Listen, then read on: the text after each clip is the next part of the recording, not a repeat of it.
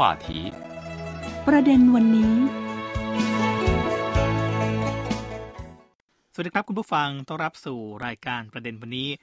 วันนี้คุณผู้ฟังอยู่กับผม ทิมสันตสมบัติ และคุณเหอสีหลิง จากภาคภาษาไทยสถานีวิทยุ CRI กรุงปักกิ่ง สวัสดีครับคุณเหอ สวัสดีค่ะคุณทิม และสวัสดีท่านผู้ฟังทุกท่านค่ะนี่ฮาววันนี้เรากลับมาคุยกันต่อนะครับ ครั้งที่แล้วเราทิ้งท้ายกันไว้เกี่ยวกับเรื่องของประเด็นร้อนในประเทศจีนที่ตอนนี้กำลังมีการเปลี่ยนแปลงในแวดวงการศึกษา ที่จะทำให้เด็กนักเรียนนะครับ ชั้นประถมไปจนถึงระดับชั้นมต้น มีวิชาเรียนใหม่ ที่เรียกว่าวิชาแรงงานเหลาตุ้งคือค่ะ ก็ถือว่าเป็นวิธีหนึ่งในการเอาใจใส่เด็กและเยาวชนค่ะ ในส่วนของนักเรียนมต้นนะครับ ก็เรียนในเรื่องของ การดูแลตัวเองในชีวิตประจำวันทั่วไปนะครับ การงานพื้นฐานอาชีพ เรื่องของการทำความสะอาดบ้านนะฮะทำกับข้าวเล็กๆ น้อยๆ แต่ว่าถ้าเป็นเด็กโตขึ้นมาหน่อยครับคุณเหอก็ยังจะมีการเรียนในส่วนของภาคการผลิต แล้วก็ภาคบริการเพิ่มขึ้นมาด้วย ค่ะ อันนี้นะคะ ดิฉันคิดว่าจะสำหรับเด็กที่โตหน่อยนะคะ ก็คือเด็กมัธยมต้นนะคะอายุก็สิบสองสิบสามสิบสี่สิบห้าละค่ะ เด็ก ที่โตหน่อยนะคะ ก็ช่วยทำงานได้มากขึ้น ทางโรงเรียนของจีนนะคะ ก็ฝึกทักษะของเด็กๆค่ะ อย่างเช่นในส่วนของการใช้แรงงานในภาคการผลิตนะคะ จะรวมถึงการใช้แรงงานในภาคการเกษตร การประดิษฐ์ตามกรรมวิธีดั้งเดิม การใช้แรงงานในภาคอุตสาหกรรม การสัมผัส และประยุกต์ใช้เทคโนโลยีใหม่ ๆ เป็นต้นค่ะ อันนี้พอได้ชื่อวิชาว่าเป็นการใช้แรงงานเนี่ยเรียกได้ว่าคงไม่ได้เรียนทฤษฎีอยู่ในโรงเรียนแน่นอน จะต้องลงมือปฏิบัตินะครับคุณเหอ ค่ะ บางทีนะคะต้องยกทัพนะไปที่ฟาร์มค่ะ อ๋อ คือต้องให้เด็กๆนะคะ ไปสัมผัสกับไร่นา เพราะว่าเขาจะมีพื้นที่ส่วนหนึ่ง เหมือนเหมือนทำนาค่ะ ปลูกผัก แล้วก็ปลูกผลไม้ แล้วก็ยังมีการทำอาหารอย่างทำหมันโถนึ่งหมันโถซาลาเปา และก็ยังมีการสอนกรรมวิธีดั้งเดิมนะคะ อย่างศิลปะการชงชาค่ะครับ เรื่องของศิลปะหัตถกรรมอะไรที่จะต้องใช้มือทำตามกรรมวิธีดั้งเดิม อันนี้ก็รวมอยู่ในนี้ด้วยไหมฮะค่ะ อย่างเช่นที่ปักกิ่งนะคะก็ถือว่าการประดิษฐ์ว่าว ก็จะเป็นกรรมวิธีดั้งเดิมค่ะครับ อย่างความฝันนายหอแดงนะคะเออก็คุยถึงเรื่องการเล่นว่าว แล้วก็นักเขียนนะชื่อเฉาเฉวยฉินค่ะเขาก็เก่งในการทำว่าวค่ะ ถ้าเป็นในภาคอุตสาหกรรมอันนี้เรียกได้ว่าต้องไปโรงงานเลยไหมฮะ โรงงานนี้นะคะ อันนี้ก็มีส่วนหนึ่งค่ะ เขาจะมีการจัดหลักสูตรไว้นะคะ แต่ก็คิดว่าจะเป็นขั้นพื้นฐานมากกว่าค่ะ คืออาจจะเรียกได้ว่าไปศึกษาดูงานว่าโรงงานเขาทำงานกันยังไงนะ จะได้เห็นว่ากว่าที่สิ่งของที่เราใช้กันอยู่ทุกวันนี้ เริ่มต้นการผลิตสายการผลิตมาเป็นยังไง อย่างเช่นนะคะ มีการจัดกิจกรรมไปโรงงานวายค่ะ ครับ ค่ะ คือไปดูว่าเขาทำเหล้าอางุ่นกันยังไง แล้วก็ปลูกปลูกองุ่นนะคะ ก็ถือว่าเป็นการเพิ่มความรู้ แล้วก็มีโอกาสไปไปดูว่าการ ใช้แรงงานเป็นยังไงบ้างค่ะ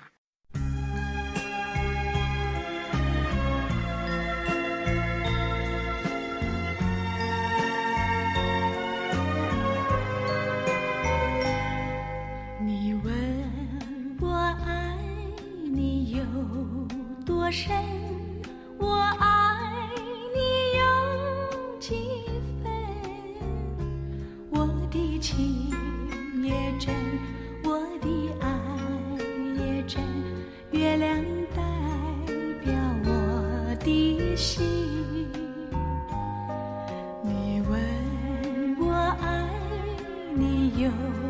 多深我爱你有几分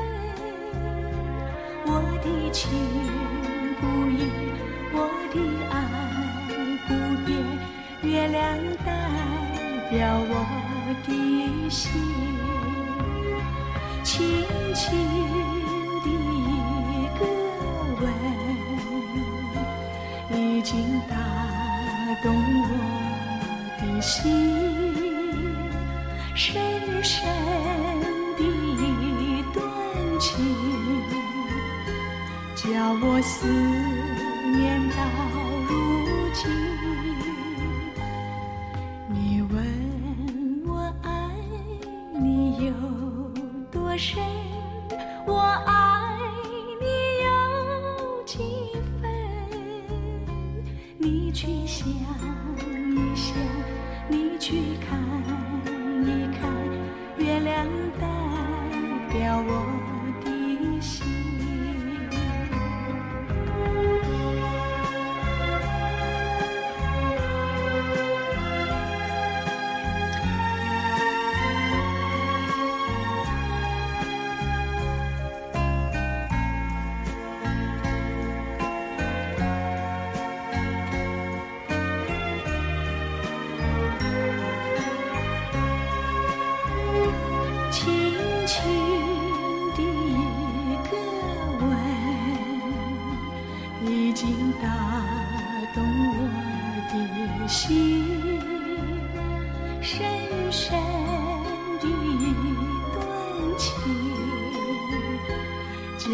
思。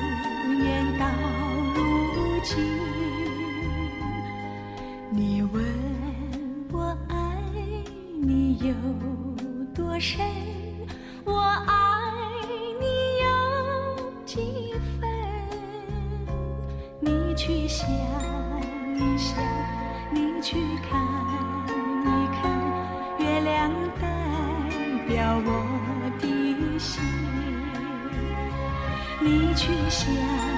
一想，你去看一看，月亮代表我的心。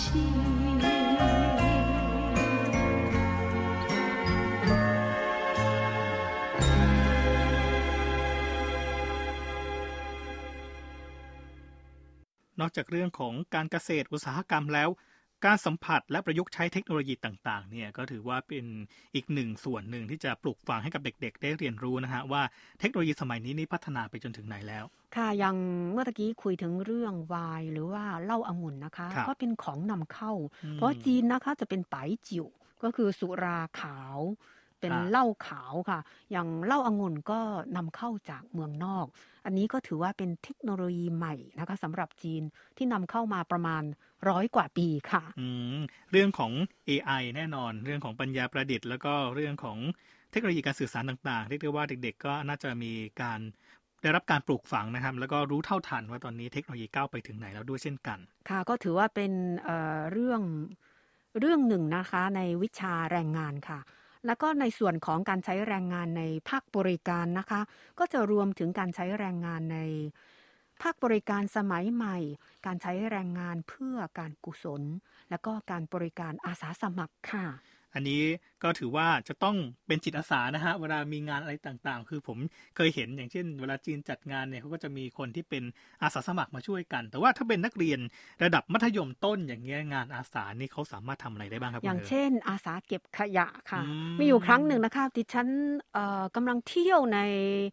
บริเวณภูเขาอุทยานแห่งหนึ่งค่ะมีเด็กแล้วก็หลายๆคนนะคะ เขากำลังเก็บขยะค่ะ คือมี ถุงพลาสติก แล้วก็มีไม้นะคะ เหมือนคีบขยะไม้คีบขยะค่ะ แล้วก็มาถามว่า คุณน้าเออคุณคุณมีขยะไหมอะไรอย่างนี้ ก็คิดว่าปลูกฝังสำนึกอาสาสมัคร แล้วก็จิตอาสาสมัครตั้งแต่เด็กค่ะ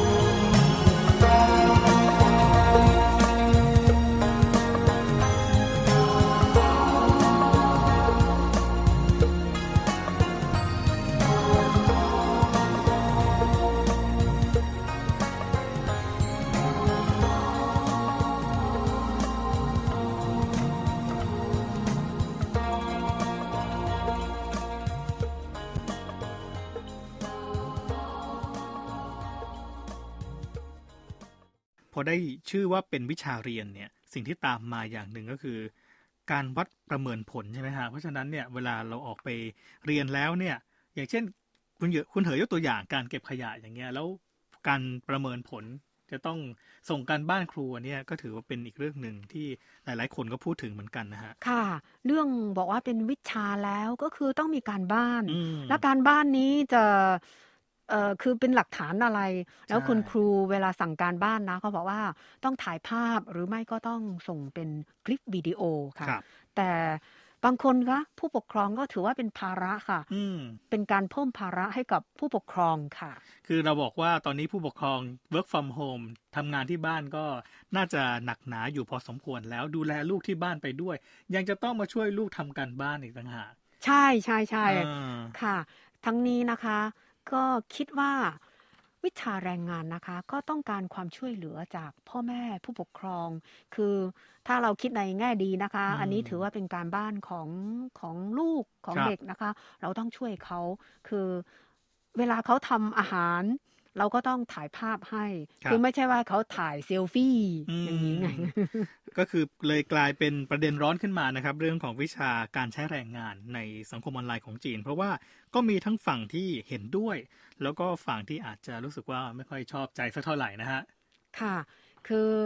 บางทีนะคะต้องคำนึงถึงเรื่องความปลอดภัยนะคะ อย่างในห้อง ห้องครัวจะมีมีดนะมีดใหญ่มีดเล็ก แล้วก็มีกันไกลกันไกลก็กันไกลใหญ่กันไกลเล็กนะคะ อย่างเปิดเตาแก๊สนะคะ บางทีผู้ปกครองนะออกไปข้างนอกหรือว่าไม่อยู่บ้านนะคะ เราก็ไม่แน่ใจว่าเขาลืมลืมปิดเตาไฟหรือเปล่าอะไรอย่างนี้ค่ะ คือถ้าเป็นเด็กเล็กเนี่ย อาจจะต้องมีพ่อแม่ผู้ปกครองที่คอยดูแลอยู่นะฮะก็คืออาจจะไม่สามารถให้เด็กๆ ทำกับข้าวกันเองครับ ค่ะ แล้วก็ในส่วน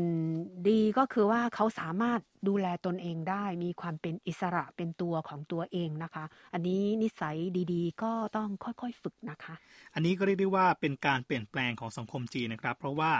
คนที่เป็นพ่อแม่ซึ่งมีลูกเนี่ยอยู่ในวัยประถมถึงมต้น ก็เป็นคนที่เกิดในยุค หลังปี 80 ซึ่งในขณะนั้นเนี่ยคนจีนเนี่ยเขาก็จะมีฉายาว่าเป็นฮ่องเต้นะฮะองค์เล็กที่เป็นเหมือนกับลูกคนเดียว เพราะฉะนั้นเนี่ยเด็กที่เป็นผู้ปกครองของอเด็กนักเรียนในในวัยตอนนี้นะฮะตอนในสมัยนั้นเนี่ยเขาก็ได้รับการปลูกฝังมาจากการเป็นลูกคนเดียว แล้วก็ได้รับการดูแลมาเป็นอย่างดี พอมาถึงลูกวัยที่ต้องดูแลลูกของตัวเอง กลับจะต้องมาให้ลูกทำงานหนัก อันนี้ก็ดูเหมือนกับขัดแย้งกันนะขัดกันค่ะ คือพ่อแม่ผู้ปกครอง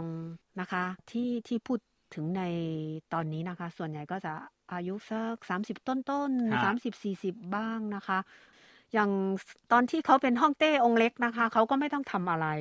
เขาก็อาจจะคิดว่าลูกของดิฉันก็ลูกของผมก็ไม่ต้องทำอะไร คืออยากให้ลูกได้เป็นเหมือนกับที่ตัวเองเคยเป็นมาก่อนบ้างใช่ไหมคะค่ะ แต่ว่าปัจจุบันนะคะ จีนก็ใช้นโยบายลูกสองลูกสามนะคะครับพ่อพ่อแม่ผู้ปกครองนะคะ ก็ต้องแบ่งกำลังเอาใจใส่ลูกคนที่สองคนที่สามซึ่งเป็นเด็กที่อ่อนกว่าบางคนอาจจะเป็นก่อนวัยเรียนนะคะ ก็ต้องให้ลูกคนโตหันมาเอาใจใส่ช่วยดูแลน้องๆด้วยนะคะ อันนี้ก็ถือว่าเด็กๆในสมัยนี้นะคะ ก็ต้อง ก็ต้องหันมาช่วยผู้อื่นไม่ใช่ช่วยตนเองอย่างเดียวค่ะ ก็เรียกได้ว่าเป็นภาระหน้าที่ที่เพิ่มขึ้นมานะนอกจากการดูแลตัวเอง ดูแลเรื่องเบสิกในบ้านทำความสะอาดทำกับข้าวกินเองพอมีลูกสองลูกสามขึ้นมาของพ่อแม่นะฮะก็จะต้องดูแลน้องเพิ่มขึ้นมาด้วย อันนี้ก็ถือว่าเป็นภาระที่เพิ่มขึ้นมาในยุคสมัยนี้ค่ะก็คิดว่าวิชาแรงงานนะคะก็มีส่วนดีนะคะมากกว่า มากกว่าที่มีเสียงบ่นว่าต้องรบกวนผู้ปกครองส่งภาพถ่าย ส่งคลิปวิดีโอนะคะ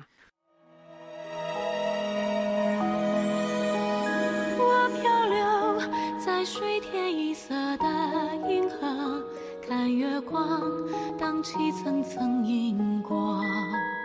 在梦中，你悄然掀起了皱褶，牵引着，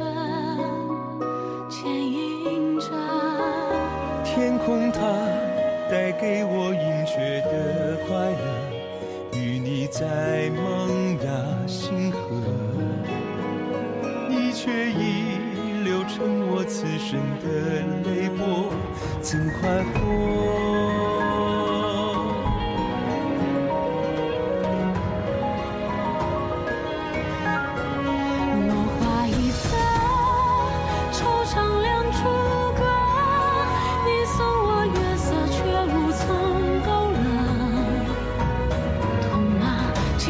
而下让月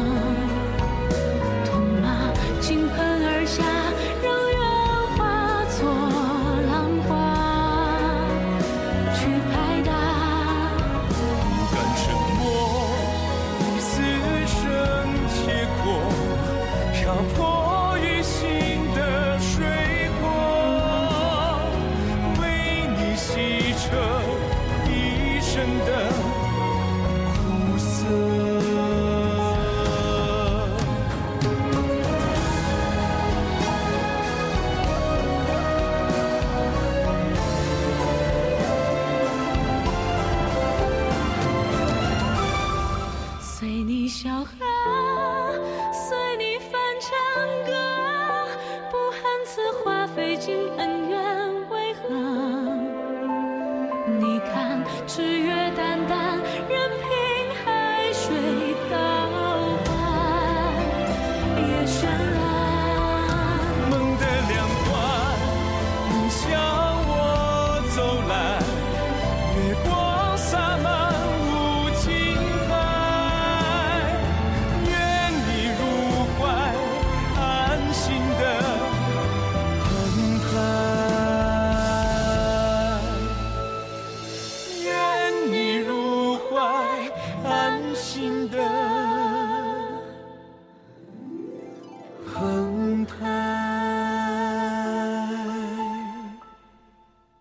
ขึ้นชื่อว่าเป็นวิชาเรียนแล้วเนี่ย มันก็ยังมีดราม่าหรือว่ามีเสียงที่สะท้อนออกมานะฮะว่ากระทบจิตใจของผู้ปกครองด้วยนะคะ เพราะว่างานบางอย่างเนี่ยพอได้รับการประเมินจากครูแล้วกลับกลายเป็นว่าเราอาจจะยังทำดีไม่พอนะครับ ค่ะ เพราะว่าเด็กนะคะ แต่ละคนความสามารถไม่เหมือนกัน ทักษะบางคนจะสูงมากนะคะคบางคนนี่อาจจะทำได้แค่เฉพาะการปอกไข่ไก่ใช่ไหมแล้วก็ถูกคุณครูมองว่า นี่มันง่ายเกินไป เพราะว่าในห้องเรียนเดียวกันนะคะ เด็กบางคนนี่เขาสามารถทำไข่ผัดมะเขือเทศนะเขาก็โชว์โชว์ฟอร์มได้ยอดเยี่ยมแบบเชิดหน้าชูตาค่ะ แล้วก็บางคนก็อาจจะรู้สึกต้อยกว่านะคะ จริง ๆ คุณหอยอาจจะมองว่าวิชานี้อาจจะเป็นวิชาที่ไม่ได้เน้นผลสำเร็จที่เป็นตัวคะแนนเนาะอาจจะเป็นเรื่องของทักษะชีวิตทำได้มากได้น้อยก็ถือว่าเป็นความรู้เป็นทักษะที่จะประดับ ชีวิตเราไปตลอด ค่ะ ก็คือหลักสูตรวิชาแรงงานนะคะ จะมีส่วนสร้างเสริมเด็กและเยาวชนทั้งหลายให้มีความสามารถตั้งแต่การใช้ชีวิตประจำวันมากขึ้นค่ะ และนี่ก็คือเรื่องราวทั้งหมดนะครับ เกี่ยวกับประเด็นซึ่งกำลังเป็นที่สนใจในอินเทอร์เน็ตของจีนเกี่ยวกับเรื่องของ การตั้งวิชาแรงงานขึ้นมาเป็นวิชาบังคับในโรงเรียนครับ วันนี้เวลาหมดลงแล้วครับ ผมทีมสันตาสมบัติ และคุณเหอสีหลิง ลาคุณผู้ฟังไปก่อนครับพบกันใหม่ในครั้งหน้า วันนี้สวัสดีครับ สวัสดีค่ะ ใจเจียน